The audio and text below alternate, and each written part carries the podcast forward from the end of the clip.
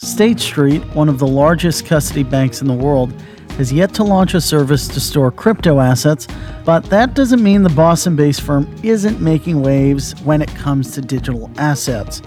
On this episode of The Scoop, we spoke to Jay Biancamano, Managing Director of Digital Product Development and Innovation at the firm, about the opportunities State Street sees in the market.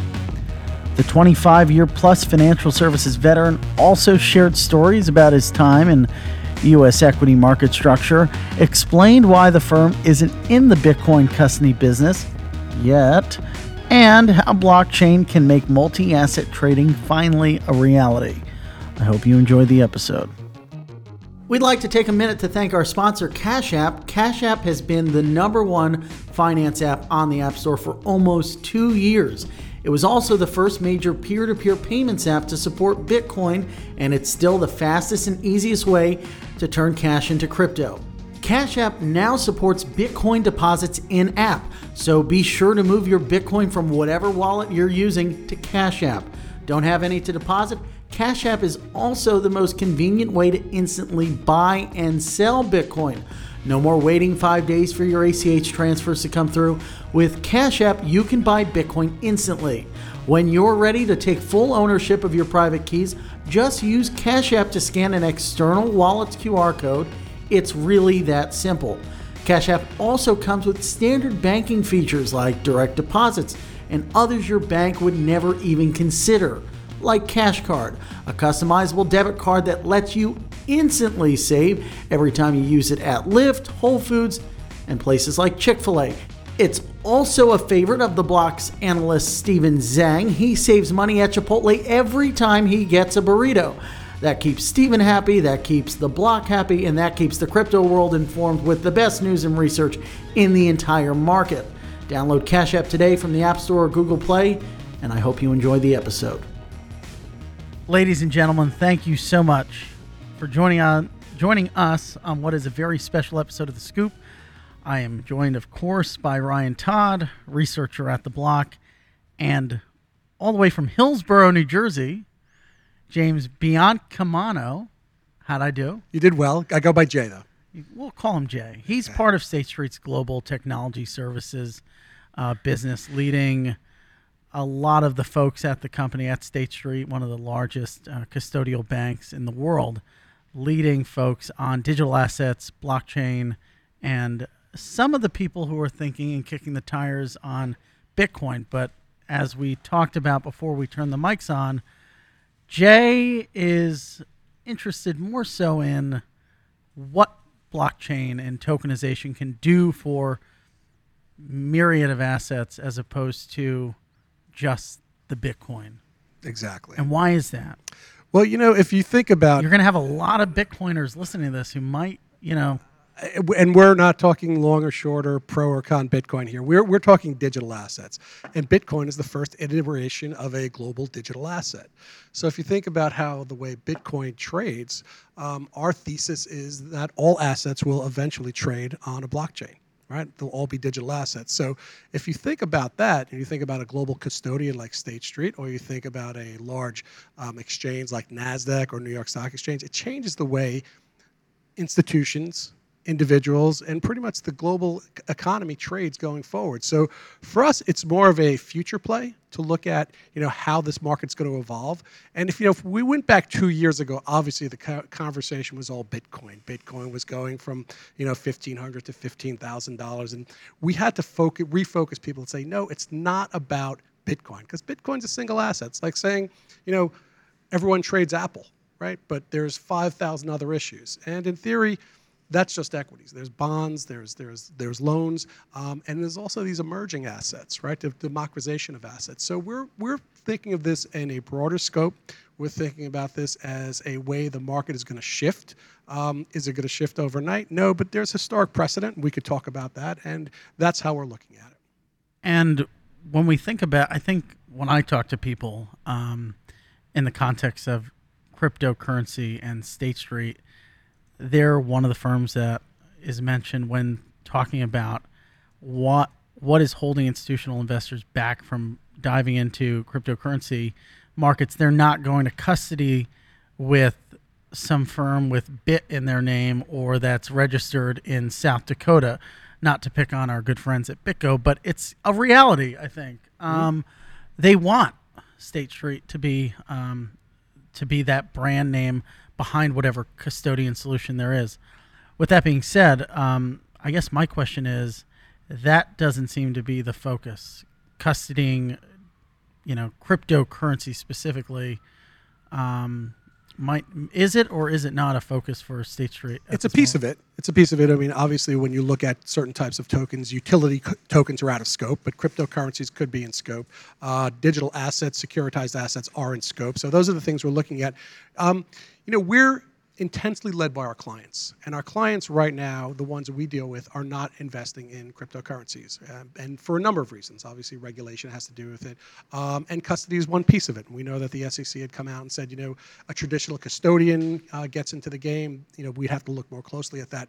But for somebody like State Street, we're led by our clients. So, you know, the way we do custody um, and I tell people, you know, there's nothing sexy or really original about custody. It's what we do for our clients' assets, the way we service them, the way we provide funding. That's really the, what we do.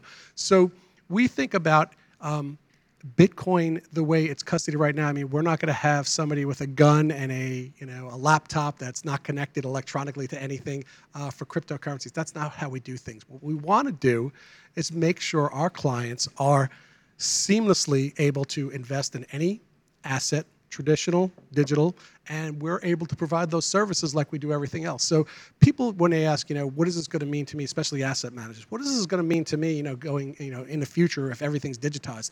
And I kind of say, hopefully nothing. Hopefully, you know, the nuts and bolts that you're used to, we're in the background, we're taking care of that, and you know, we want to make your experience as seamless as possible. So, you know, if and when uh, digital assets, I'm more of if than a when.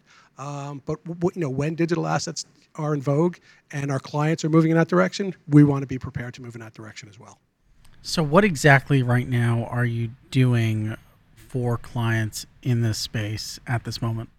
Uh, great question. We are actually partnering with our clients. We are doing a number of proof of concepts. We're looking at um, several areas. We're looking at trading. Uh, we're looking at fund administration, which is what we do. We're looking at custody. Um, so we're investigating all those areas. And, and many of the clients are taking the point of view where, okay, I want to see where this market plays out. But there are some very astute clients, you know, chasm crossers that are out there, and they're saying, you know, we want to partner with you to look at custody. We want to partner with you to look at issuance. We want to partner with you to look at trading, and we're we're embracing these, and we're you know we're looking at these you know proof of concepts, these test uh, cases where we could say, okay, what can we do and what can we learn? And we're really in that learning phase. We're not, you know, we're, we've been very um, quiet about what we're doing because we want to be able to move correctly. We want to be able to move in a way that our clients are comfortable with. And like I said, we want to move with our clients. And there are some clients that are really well ahead of the curve. Um, and there's some institutions that are really ahead of the curve. You said in you said in 2018 in December at a conference here in New York um, that there was no sense of urgency to move into digital assets. Mm-hmm. That was 2018. Um, noting, however, a high level of interest. What's changed since then, if anything? Uh, nothing's changed, and that was the Crypto Evolve conference. Obviously, I think that was it. No, it was um, I think American Banker. American Banker. Okay, yes, the block one. Okay, um, so I just want to make sure which one I was referring to. But um, no, really, nothing's changed. The interest is still out there. Um, the regulatory landscape has not really moved that quickly. Um, and the interest in digital assets has shifted, and it's interesting. Um, so when we had that conversation, when we were talking about that back then, the interest was really around cryptocurrencies. What has changed is the interest around illiquid assets. The conversation has moved from cryptocurrencies and, and the bitcoins and the like um, to real estate, to intellectual property, uh, to you know digital assets for non-traditional investments like art. And we're seeing a number of issuers and proof of concepts around that. So that conversation has shifted and that has really re, re, um, resulted in more inbound calls uh, from these issuers from you know people looking to provide these assets to our clients. But our clients are still a little i would say um, skeptical about you know how to proceed in this market because there's a all of these assets that are, are coming live are resulting in you know, disparate pools of liquidity. Um, and the quality is really not what they're used to. And I think that's one of the things not, people are not talking about. there are tokens being issued. There are digital assets being et- issued. Quality right now is not really where there's a lot of institutional interest, or it's a little clunky or cumbersome to in, you know um, invest in them, trade them, and you know it's not as seamless as you know what they're used to. That's interesting. Um, I'm curious to learn more about just kind of the profile of these clients that you're saying are approaching State Street um, and even the Chasm chasers or, or closers. Um, what, what type of problems are they looking to solve specifically? Uh, it's interesting. I mean, a lot of clients are investing in a lot of these, uh, you know, blockchain solutions. Uh, we've we've seen that. Um, they're actually wondering how certain assets will trade, uh, ETFs, uh, mutual fund shares, um, uh, limited partnership shares. So, you know, they have a lot of holdings um, and they feel that you know there is more efficiencies that could be derived out of a you know a peer-to-peer market, uh, a, a, kind of a peer-to-peer market that's kind of supervised. Um, so they're talking to us about that. You know, what what role could we play? Could we play the role of a custodian in, in this, or you know, what new roles come out of this? Um, and what I'm doing is saying, you know, it's kind of, uh, and I, I, mentioned a historic precedent earlier. Um, the precedent is in, in the late 90s when we moved from materialization to dematerialization. Um, one of the technologies that came out of that was FIX technology, right? So you guys are well aware of FIX technology. You know what happened with FIX technology? It's it's very interesting. Um, FIX technology allowed for data to be captured in orders, and then on the equity side, um, that data was used to create dark pools, created algorithms, created TCA, created analysis. Whole new industries and companies came out of that we're looking at the same thing. You know, we're talking to our clients about that. You know, what does the digital landscape provide? Because we know, you know, in a in a dematerialization phase, processes got faster and scalable. So we're doing billions, but we're still doing the same processes. In a digital world, a lot of those processes go away. Right? If you think about transfer agency, for example, transfer agency on a blockchain is pretty much immediate, right? You know, you know who the owner is uh, upon a transaction. So, what's transfer agency? What role does that play going forward? Um, you know, hypothecation of securities, right? You know, if you're a global custodian, how do you hypothecate a, a token, right? So these are these are the things that were these are the challenges, but also what other products could come out of that. And you know, one of the things that really people have to understand is the asset intelligence that's built into a digital token can be used um, any number of ways. Smart contracts, right? So there's a lot of opportunity that we're looking at right now, and that's what our clients are talking about. What else can we do out there? What does this market mean for us? Are, does this mean we have to invest in blockchain type of you know technology, or is there something that we're going to be able to use from you, State Street, or, or other third parties? What do you think the first product is? Um, that's a great question. I you know I've thought about this. I'm not going to talk about products that are go away uh, because you know there's there's people that are still doing them. But I think the uh, I think the asset intelligence, I think the ability to um, understand the supply and demand curve built into an asset uh, will enhance the ability to do pricing uh, immediately, especially for illiquid securities. So if you think about the way um, you know some of these markets, let's use art for an example. A painting, right, is um, priced once every time at auctions, right? Mm-hmm. But if you digitize that painting, you could sell thousands of pieces of it, right? In, in Bitcoin, it's called satoshis. I don't know what we'll call them in the uh, in the uh, in the liquid asset world, but you could sell pieces. Van Goghs. Van Goghs, or um, so. How do you how do you know that asset intelligence built into that? So you can see that supply and demand curve real time, and you can actually get better pricing uh, based on that. And that's just for liquid securities. If you think about traditional securities, um, some of the you know less liquid ones, certainly swaps and other derivatives, um, that asset intelligence is going to allow for more pricing, more in- increase in you know seeing how it's priced, seeing how it's traded, and having people understand it. And you know eventually you'll see the convergence of AI um, incorporated into you know um, digital assets. So you know I think you know is there a product that will come out of this. You know, if I had one, I probably wouldn't tell you guys because you know obviously we have people listening. But uh, I think there will be Pretend some like no one's listening. Pretend like, I mean, you think about TCA, right? TCA was didn't trade exist. Cost analysis. Trade cost analysis. I'm yeah. sorry. Trade cost analysis didn't exist. But when you, you impressed that I knew that? I, am very impressed. FinTech Frank. Uh, but when when we came up with trade cost analysis at, at ITG, um, we said, "Wow, this is great." Right? We could actually benchmark pricing. And then people said, well, if you could benchmark pricing, could you write a program that trades to that benchmark? And that became algorithms, right? No one thought of algorithms in the middle 90s. Now, Nobody trades without algorithms. We trade four, five, six billion shares a day, and most of them's on algorithms. And then people using algorithms said, "Oh, can I use that to jump in front of something?" And Then you had high frequency trading, right? So this market is going to, and I'm not saying they're all going to have these, you know, the, these uh, surreptitious type of um, advantages like high frequency trading people believe they have. But I think there's going to be advantages to the buy side. There's going to be advantages to uh, people that are using these, uh, trading these assets because of the asset intelligence built into it.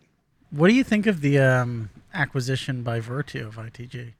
Um, I had a lot of friends at ITG. I was there. There's a lot of concerns years. that you don't have those firewalls in place that will keep the HFT side of the business from peeking into what ITG is doing on behalf of asset managers and the like. That's a great question, but you know, I'm I'm, I'm not going to give an opinion on Yeah, that. that's fair. I figured I might as well ask.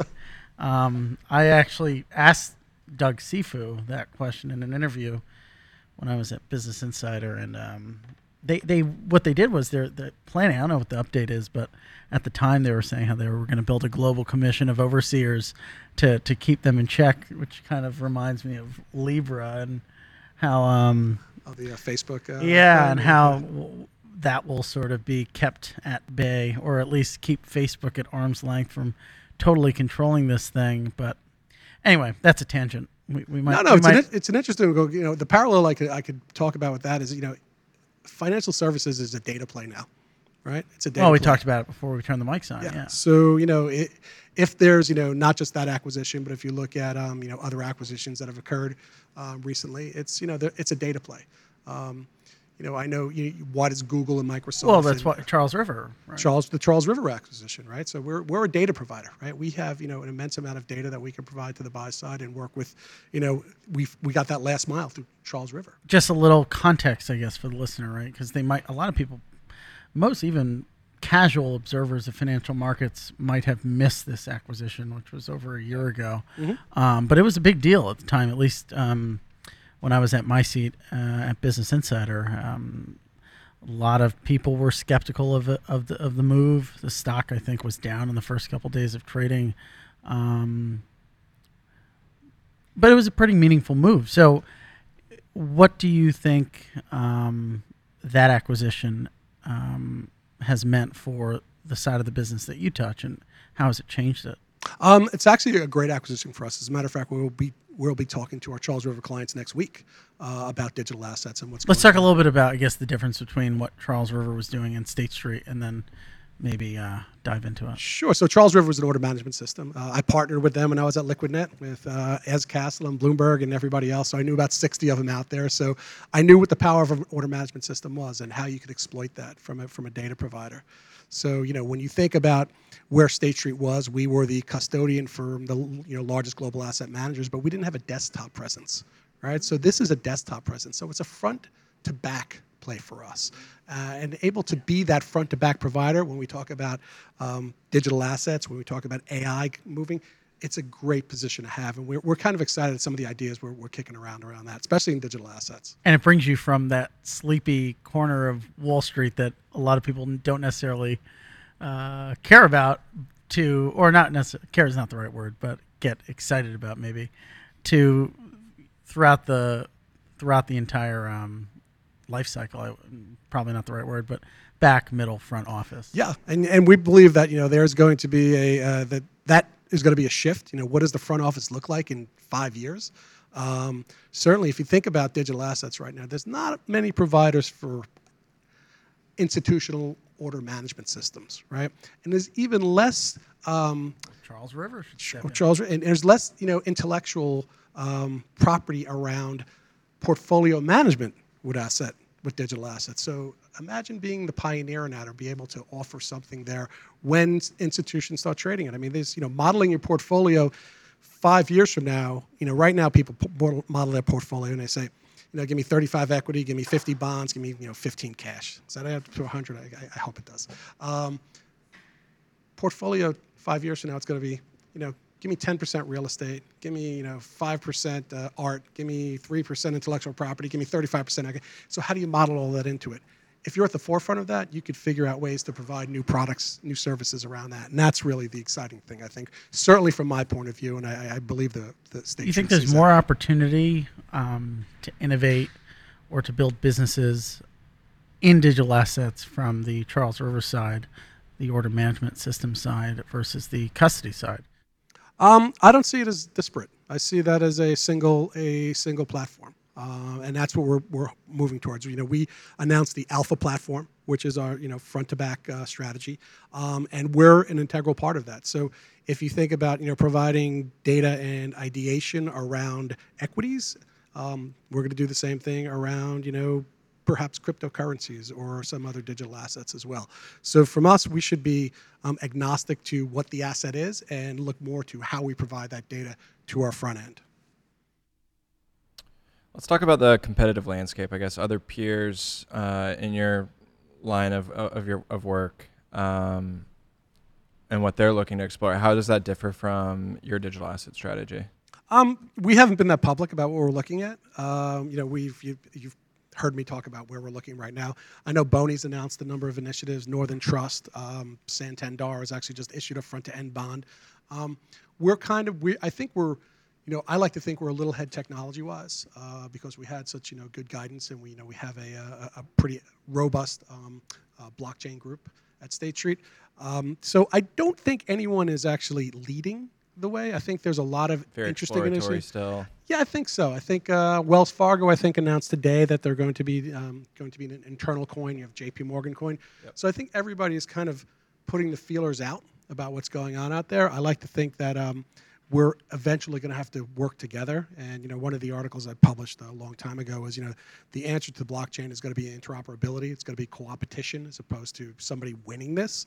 So you know, I look very closely at what our competitors are doing. and We talk to them. I mean, we we have a, hu- a very good dialogue going with you know all our competitors because you know we're kind of these little you know digital asset blockchain people and all these little you know firms, and we kind of you know we see each other at conferences. space is pretty small. Yeah, you definitely see everyone at conferences. Yeah. I love conferences. The blockchain specific conferences. Oh yeah, Enterprise blockchain. Christine Moy. What do you What do you think of What do you think of some of these developments? Um, You mentioned the banks. I I think that's something that's pretty Mm. interesting. Something that you guys could probably be involved with in some capacity, right? Bank Network. IIN at J, at JP Morgan. Yeah, I mean we're, we're part of Fnality, which is the utility settlement coin. Yep, So yep. we're part of that initiative. Uh, there's there's other initiatives people are kicking around. Um, you know, I think, like I said, a lot of people are learning, and you know, there's been a lot of investment from a lot of people. Now people want to see, you know, what's what does this mean? You know, how how how is this going to play out? And I, and I, and I think you know the um, the incumbents have a good um, beachhead, but I think a lot of these startups are, you know, I, they have some pretty interesting proposals, pretty interesting, you know, businesses. Uh, you know, I could call out Fidelity, for example. You know, Fidelity Digital Assets, Coinbase, Kingdom Trust. Um, they're all out there looking at the institutional markets as well. So, you know, you really have to think about, you know, it's not just going to be, you know, us and seven other banks. You have 30 others that are out there looking to get into the space as well. But if you did the custody play a year ago, two years ago, the opportunity was so ripe. I mean, the fees on that business were over 100 basis points. Could have made money hand over fist saying, hey, we, State Street, will custody your assets. We'll, we'll do 50 basis points, and, you know, we all kind of come out as winners. Why didn't you do that? None of our clients wanted it. None of our clients are in it. So I'm sure I could have. I What should about have. new clients. though? Well, you know, we have a criteria. If a new client had come in and you know there's a they made our, meet our qualifications. I mean, we're you know we're we don't have a front it's, door. it's funny. you It's know. funny. Not to inter- not to interrupt, but I think your point is 100% right, and it's what Tom Lee actually brought up yesterday on the podcast, which was there's two things keeping this market out. It's not necessarily custody, but the fact that the market is just too small. So the Relative to clients other assets. Like it's Yeah. just who would get FaceTime with you, you know, i- yeah, relative to other assets, it, Bitcoin cryptocurrencies are just too small to engage in the reputational risk or or um, waste the time and resources to create some sort of view on where where it's heading. Yeah. Um, what do you think will be the first thing? So, I, I- think it's fair to say, reading between the lines, that State Street's not going to custody Bitcoin anytime soon. I would say I would agree with that statement. So, but you're very interested in blockchain, and we've had a whole conversation about um, certain d- different assets that could be um, tokenized. What then is, what would then be the first asset that would be? You talked about quality. Like, what what actually drives better quality on these on these deals and desires to tokenize new assets? I mean, we're we're seeing some better quality um, assets coming out. Uh, certainly, in a real estate market, it's it's less about individual type of assets and more about real estate managers getting into the business, which is really where institutional investors are looking right now. So the larger, you know, the top 50 investment management firms tokenization. I know a number of them are public about that. So, so in the you know alternative space, that's really where you'll probably see it. In the traditional space, it's probably going to be you know the syndicated loans, right? I think that's an area where people have tested. Um, we know that Overstock just announced a, a dividend, right? I want to talk the, about uh, this. yeah. I think this is the most fascinating story. He's been yelling at me all day for not writing about it. I'm pissed. I, I, I don't about it. understand it. I don't understand what's going on. they're they're doing a digital asset, a dividend, and if It's you are wild, of and this is like going back to the whole uh, sec lending stuff, the issues that they had a couple years ago. Uh, too many people tried to borrow the the shares that didn't exist. Um, but uh, yeah, the Overstock stuff's really interesting. I don't know if Yeah, and you know we're looking at that closely too because you know we do custody, you know, equities for a number of asset managers. So what does that mean for us? So that's a uh, we're, we're you know we um, we have some you know internal conversations going around that how are we going to service those assets. Um, you know, quality is going to come out to you know when um, the market is figures out how it's more efficient because really it's you know digital assets are not a um, an efficiency play, but it's a lower cost way of, of going public. You know, um, so I, I joked with people, and uh, you know maybe, um, and this is a joke. You know, if if Uber went public as a digital asset, um, I'm sure that would have moved a lot of people to figure out how to move into this market, but. That didn't happen, but now you have you know dividends, and, and if it's more efficient to do a dividend or a corporate action, um, with a digital asset, which I think it does, um, that's going to, you know, that, that might move things more quickly. Um, but again, it's we're only going to move as quickly as our clients want us to move, right? So, um, but I do like the syndicated loan markets. It's going to move like from liquid, you know, illiquid, interesting alternative investments to more illiquid investments, but it's going to be trickle, trickle, flood. Um, you know, if you remember, we talked about the age of dematerialization. Um, the regulators came out and said, okay, as of this point, everything has to be put on an electronic ledger. No more coupon clipping, no more, no more bearer bonds. Um, do I see that happening in digital assets? Probably, um, and I'll, I'll say this probably because the the ability to um, for a regulator to tap into the digital asset ecosystem is far more efficient than the way they do it now. You, I'm sure you've written stories about OATS and CAT, um, you know, and trying to figure well, out. that was in going on. response also to the ETF that didn't get passed yesterday. Yeah, the no shared market surveillance. Exactly. So you know, being able to do market surveillance. Do you think on the CAT will ever happen? Uh, so you so I'm out of that world, Yeah. but it was uh, it was a you know I think it's a proverbial nightmare. I mean, I was not a big fan of the uh, the tick pilot. I you know I personally felt it was you know the reason for it was completely wrong because it had nothing to do with issuances, uh, and this is just my personal opinion. Had nothing to do with it with issuances and and, and public. Uh, but you know what? People found a correlation there and figured, oh, let's see how test it out. So so do I think the CAT will ever happen? Um, I don't know. I haven't actually read about it recently. I've, since I'm in know, the digital world. question. It's great. so I love about this new asset world, and it's funny. A lot of people who have equities backgrounds, I run into now because they're in this world. Oh yeah, no, a thousand percent. Like Yeah. I mean, I think of people like you know, Greg Tusar, former global head of Yeah. you know. Greg was a partner of mine at trading. LiquidNet. Yeah. Yeah, I mean it's insane. Uh, Dave Weisberger, you know, who like built electronic trading at Citigroup, is now doing an OMS type of thing. I guess Yeah. that's an ornament. Uh, Eh. crypto. Uh, CoinRoutes. Coin know. routes. CoinRoutes. Yeah. Um. They're scattered all around the entire market, trying to, you know, I don't know if it's plug and play what happened in equities into crypto market structure, which you can argue about whether or not that's effective or whether or not it more closely resembles FX or, or commodities or whatever have you. Um, But we know what we did wrong in the equity markets, and I think that's what, what we're did trying we to do correct. what's What's the learning that we can Um, implement into I, I think it digital really, assets? you know, I think it really came down to, you know, what were the unintended, unintended consequences, right? You know, how does the market become more efficient? So, you have to, you, you kind of in the in the um, in the Reg ATS days, you know, Reg ATS regulation was reactive.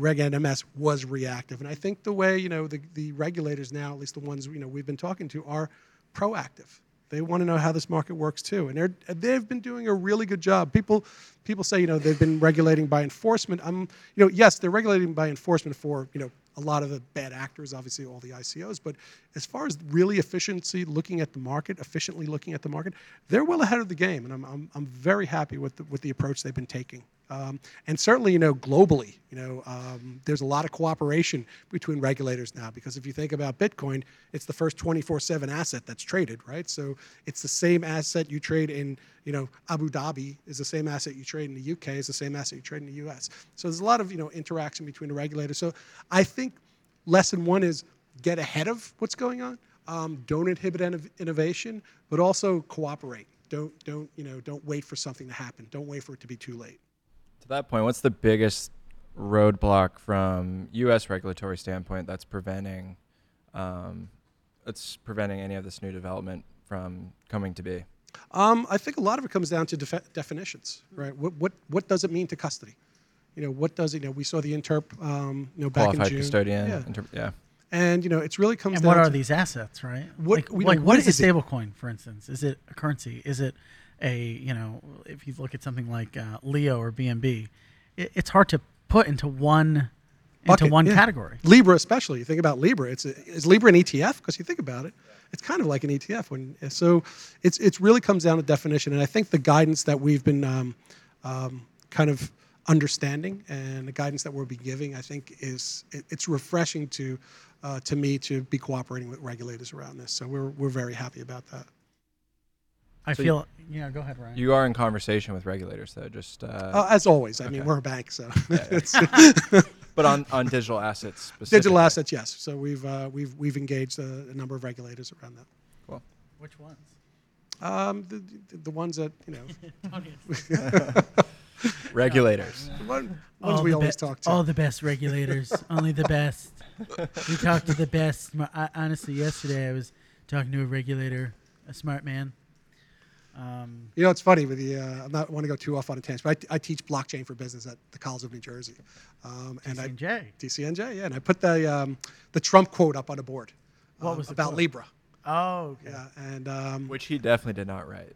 Uh, the, the, no, the tweet, yeah, he did not he, write that not. tweet. Um, but um, so I put it up on the board. The, the uh, Libra, the Libra, Libra code is, yeah, uh, you know, Facebook's not going to happen. They're going to have to regulate it like a bank. And I put it up on a board, and I have, you know, 24 students in the class, and no one knew who wrote that tweet. and I was like, but we started digesting, and they were like, yeah. And, and so get, get them to understand it. But I thought it was funny that they didn't know who wrote that tweet, but they knew what Libra was. What do you think will become of Libra? Um, what I really liked about Libra was it started the conversation again right? It got the attention of the right people, um, most of the right people. And I think it started the conversation again about really what a cryptocurrency is and the power of it, right? What, what you know, what can this mean to you know the global infrastructure? I love to tell people, you know, the, you've heard this story before. It's like you have 1.7 billion people have access to Facebook through their phone, but they don't have access to a bank. So how do they accumulate wealth? And that's the eureka moment that people understand. So um, but I, I, I, personally really like the way how Libra was structured because it took what was um, maybe concerning is the right word about Bitcoin and, and addressed it. You know, it really said, okay, Bitcoin's decentralization. They said we're gonna we're gonna kind of centralize that. You know, and so I think it it came down to um, looking at an opportunity. They exploited it. Um, we'll see how it goes. I think uh, you know I'd, I'd hate to see it you know quashed because of you know regulatory or governmental concerns, but I also think there's probably, you know, a lot of good that could come out of it. How could State Street get involved in Libra? Um, you know, there's any number of ways we can get involved in any, you know, initiative like that. Um, so, you know, we're, you know, we, we looked at that. We, uh, we digested it. We understood what it was. And, you know, we, if the market's going to move in that direction, then we should be prepared and move in that direction. What do you think about the reaction from different central banks now almost it seems like in reaction to Libra, mm-hmm. uh, China being the most loud and vocal about it, but coming out with their own central bank digital currency. Um, it was inevitable. Yeah, right? I think it was inevitable. Um, I mean, you have a lot of island nations have already done it. Um, so, and uh, I know there's a lot of uh, countries out there that are looking to digitize it. It's, it's I, am wondering if they understand scaling it, right? I, I, wonder if they understand that. Um, so it'll be interesting to see how that plays out. But yeah, I, I would venture to guess that every, you know, um, every country, not even emerging countries or, or established countries, are looking. At, it's it's it's a more efficient way of you know providing capital and moving uh, payments through the through the through the system.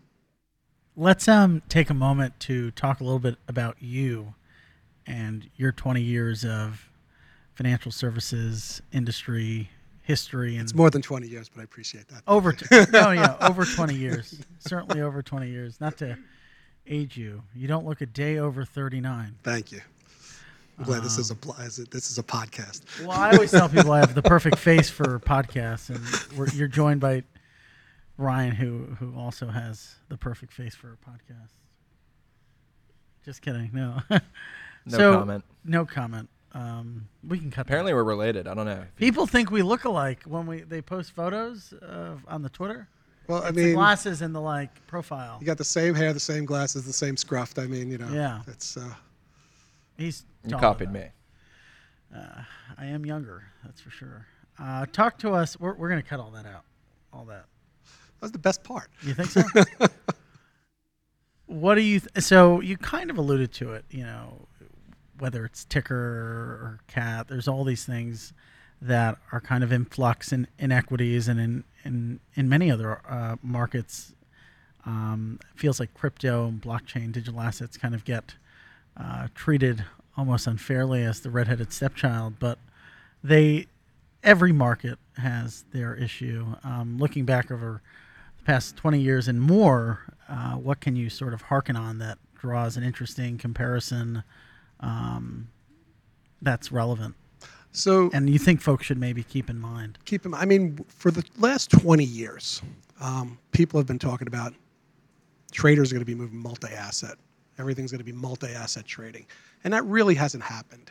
Um, specialization still exists. So if you think about equities in the early, you know, the late 80s, early 90s, you had your OTC guys, you had your New York guys, right? Then you had your pinks. Um, that kind of converged, but you know, you still have your your bond portfolio manager, bond traders. So multi-asset has never really fulfilled its promise. Everyone says they're multi-asset, but it's still disparate.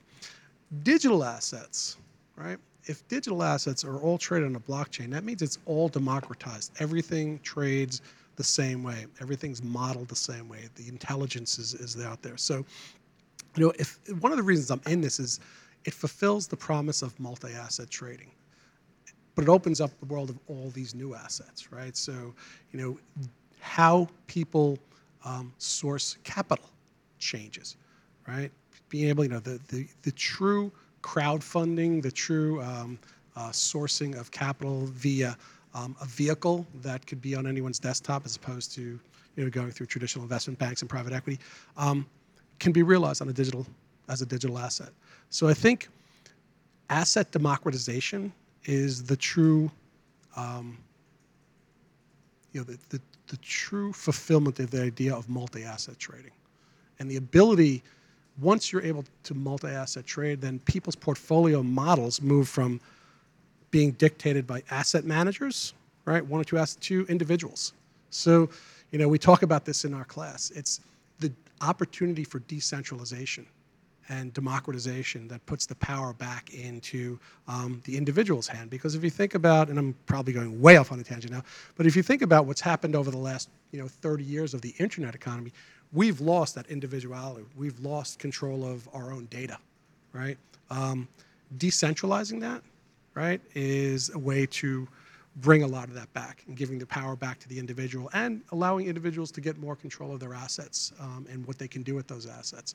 You know, sometimes we talk about, you know, 20 years from now, I'll be able to buy a cup of Starbucks by, you know, selling a um, couple shares of Apple. Hopefully it's not that much, but, you know, just liquidating, um, uh, you know, assets, right? So that's really what, you know, that's the thing that jazzes me and gets me up in the morning is like you know watching that happen. Because you know watching what happened you know to uh, capital markets you know over the last you know 30 years um, it's been exciting but now it's time for that next transition.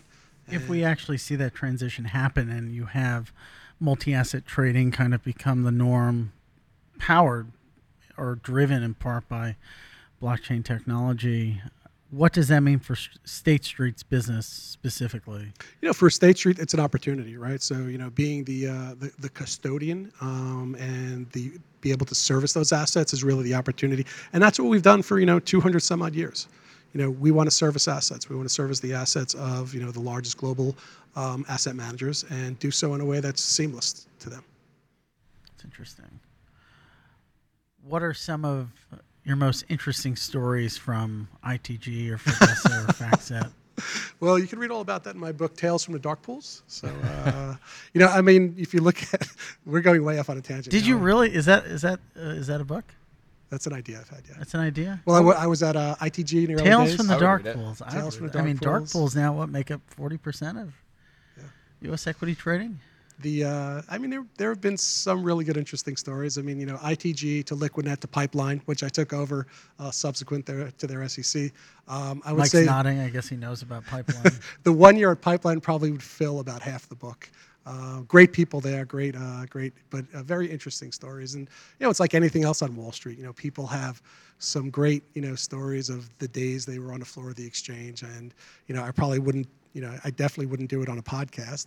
Um, but you know, I would think uh, there's some good ideas out there. Um, but yeah, that's my idea. Tales from what would be Pool. one of the chapters? Oh.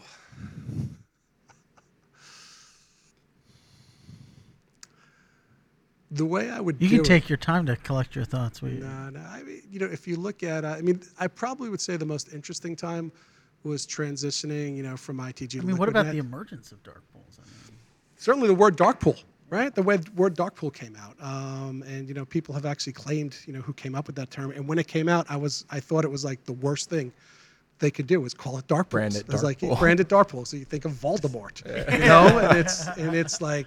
Um, a spooky term. yeah, you know, and, and it was it was horrible. And I, and I, and I said, I remember we were working. I was working with Seth at the time. I'm like, who, you know, who came up with this term? And I actually researched it. and I answered it on Quora, who actually came up with it. But I can't remember who it was. Um, um, but it was it was the guy who was at Bats. He was at Bats. Chris King. No, no. No, not. Um,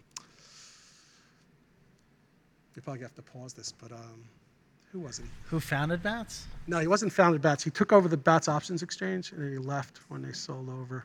He was at TABB at the time. Yeah, it came out. I remember TABB Group had put it in their uh, original uh, thing. I'm gonna look it up. If you look up my name on Quora, you'd see it. You're not recording this, right? No. I like Voldemort pools. Was it? Oh my God, William O'Brien. Remember that guy? Bill O'Brien, yeah, O'Brien? Bill- who actually took over Electronifie. But I, c- to get back to like some of the stories, I mean, I would say some of the best stories I would have was you know when Liquidnet decided to bring in the sell side uh, with H2O, which I grew, uh, which I we built. Um, just the internal conflict around that was just off the charts. I mean, we're you know we're selling ourselves out to the buy side, and you know if you look at H2O numbers now at Liquidnet, they're they're very compelling. So um, when you start changing the paradigm inside a firm like that, it, it could lead to some really good uh, dialogue and debate. Um, but it was fun. I you know I enjoyed the time there, and that's what I enjoy about State Street now. It's like we're changing things, but we're changing it internally. You know, so you know people talking about Bitcoin.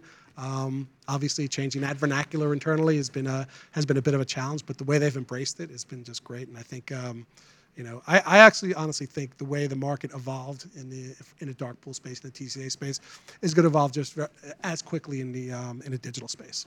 How fast did that evolve? Like span of two, three years, or Um, if you look at, you know, I so Posit was live in nine, you know, Instinet was live in the early '90s. Posit came by out in like '90, mid '90s. Liquidnet 2003. By 2007, there were 40 some odd dark pools. So in between 2005 and 2007, I think 40 came out, um, and you had the biggest incumbents building them. Yeah, right? So- UBS has the biggest dark pool. yeah. UBS, Morgan Stanley, uh, yep, Sigma X at Goldman Sachs. So um, it's going to be, like I said, trickle, trickle, and flood. You know, it, when ITG was doing Posit, we were doing, you know, if we did 20 million shares a day, that was great.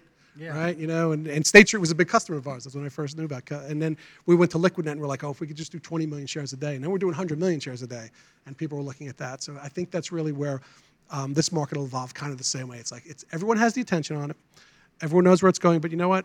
Make it compelling um, and make it cost effective because you know don't invest in something that you know you you is still two or three years away. You know, I mean, and like you said, we could have been, you know, in a digital space early on. Any firm could have, right? We could have been in it, but um, but that wasn't the client base we were looking for. We want to maintain our identity, um, and we also want to provide uh, a seamless transition into digital assets for our clients when that occurs. You recently had your. Um, I'd be remiss if I didn't ask about the exit of your former global chief technology architect. Do you think that? For the blockchain team? Yeah, for the blockchain team at State Street.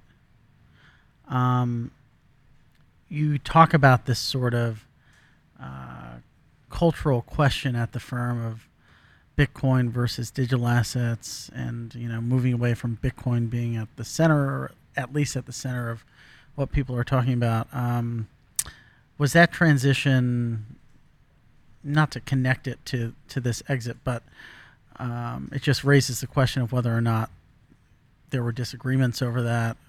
Um, no, that actually that was never really part of any of the uh, conversation. There was nothing around that. You're, you're talking about Moise, right? Yeah. Moise Kahari. Yep. Yeah. No, that was actually. So yeah, so there's no like you know Bitcoin versus. No, absolutely not. So Moise was uh, the, the distributed ledger technology team, which was a uh, separate work stream from Mm-hmm. the digital assets team. So How does that group differ? Like, are w- working on similar stuff, or they're pure blockchain. So looking at the, uh, the inner, inner workings of State Street, building around that. We're looking externally to digital assets and Oh, building I around see, that. So it'd be kind of like um, talking about you know the um, the FIX group at you know ITG versus the people that are designing TCA. Hundred percent. Okay, Gotcha. that's that's important to note. Um, and there are two different north stars, I guess, for those two groups North Stars. in terms of like what the end goal is. Uh, yeah, that would be fair. Okay, interesting. What's what's what? Can we like pull the kimono back a little bit on uh, your plans for the rest of the year? Okay. Um, what are you excited about? Okay, so you know what are we excited about? You know, we're we're talking to a number of our clients, and our clients are very interested in this technology, and we're looking at a number of areas um, of opportunity.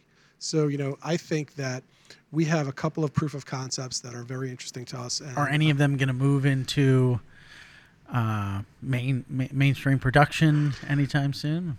That's the idea. I mean, one of the things we stress now at our proof of concepts, we don't want to do one-offs. We want to do something that's scalable to other parts of the bank, right? So, um, a lot of proof of concepts you've seen on the street aren't scalable. You know, can you do this on a blockchain? Can you do that on a blockchain? We really want to say, okay, if we're going to do this, can we do it for a majority of our clients or all of it? And what does it mean for the bank? Are there efficiencies? Are there opportunities attached to it?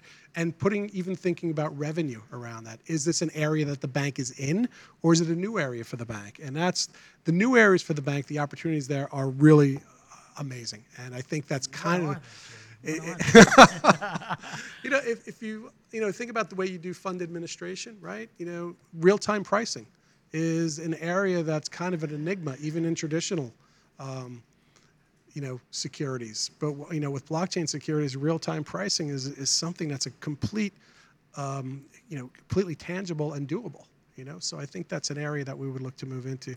You know, servicing, you know, cryptocurrencies is like I said is not something we're doing now, but you know what does it mean if and when institutions do move into it, and providing the data around them um, and providing portfolio models around them is just that you know the CRD Providing data around cryptocurrency assets? uh, providing data about pretty much any asset, right? So, but but you have that desktop now into the portfolio manager, and they're going to be looking for guidance around that. So I, I use the term digicaps, right? We have we have you know um, small, mid, and large cap, but you know when these um, securities become what they're digicaps. They're a totally different um, variety of, of of assets. So you know what we do around those digicaps and the data you provide around that, and incorporating that into models. It's just an exciting you know you know uh, It's a new just- landscape. New frontier. yeah, it's, a, it's absolutely a new lens. It's a whole new ecosystem. Um, and then once that occurs, traditional assets move in that way as well. So you know, like like I said, it's it's it is all moving in a direction. It's trickle trickle, but you know that flood I think is going to happen eventually. Well, when I talked to Lou, I mean, that's exactly what he said um, about data being the next frontier for State Street. yep. Incredibly fascinating. And I'm glad we had this conversation um, because I think it's valuable to put for our readers the context, context of what's going on. When you think about State Street, it is often solely associated with well when are you exactly to your point when are you going to custody bitcoin when are you going to custody some of these other assets but there's so many other things going on underneath the hood we tried to examine some of them um, and i just think it's fantastic jay thanks so much for coming on the show and Appreciate it. Thanks for hope to uh, have you again sometime soon Thanks so much for listening to this episode of The Scoop. We hope you tune in next time. And don't forget to subscribe and favorite wherever you listen to your podcasts. We'd like to take a minute to thank our sponsor, Cash App. Cash App has been the number one finance app on the App Store for almost two years. It was also the first major peer to peer payments app to support Bitcoin, and it's still the fastest and easiest way to turn cash into crypto. Cash App now supports Bitcoin deposits in app, so be sure to move your Bitcoin from whatever wallet you're using to Cash App. Don't have any to deposit? Cash App is also the most convenient way to instantly buy and sell Bitcoin. No more waiting five days for your ACH transfers to come through. With Cash App, you can buy Bitcoin instantly. When you're ready to take full ownership of your private keys, just use Cash App to scan an external wallet's QR code. It's really that simple. Cash App also comes with standard banking features like direct deposits and others your bank would never even consider, like Cash Card, a customizable debit card that lets you instantly save every time you use it at Lyft, Whole Foods, and places like Chick fil A. Download Cash App today from the App Store or Google Play, and I hope you enjoy the episode.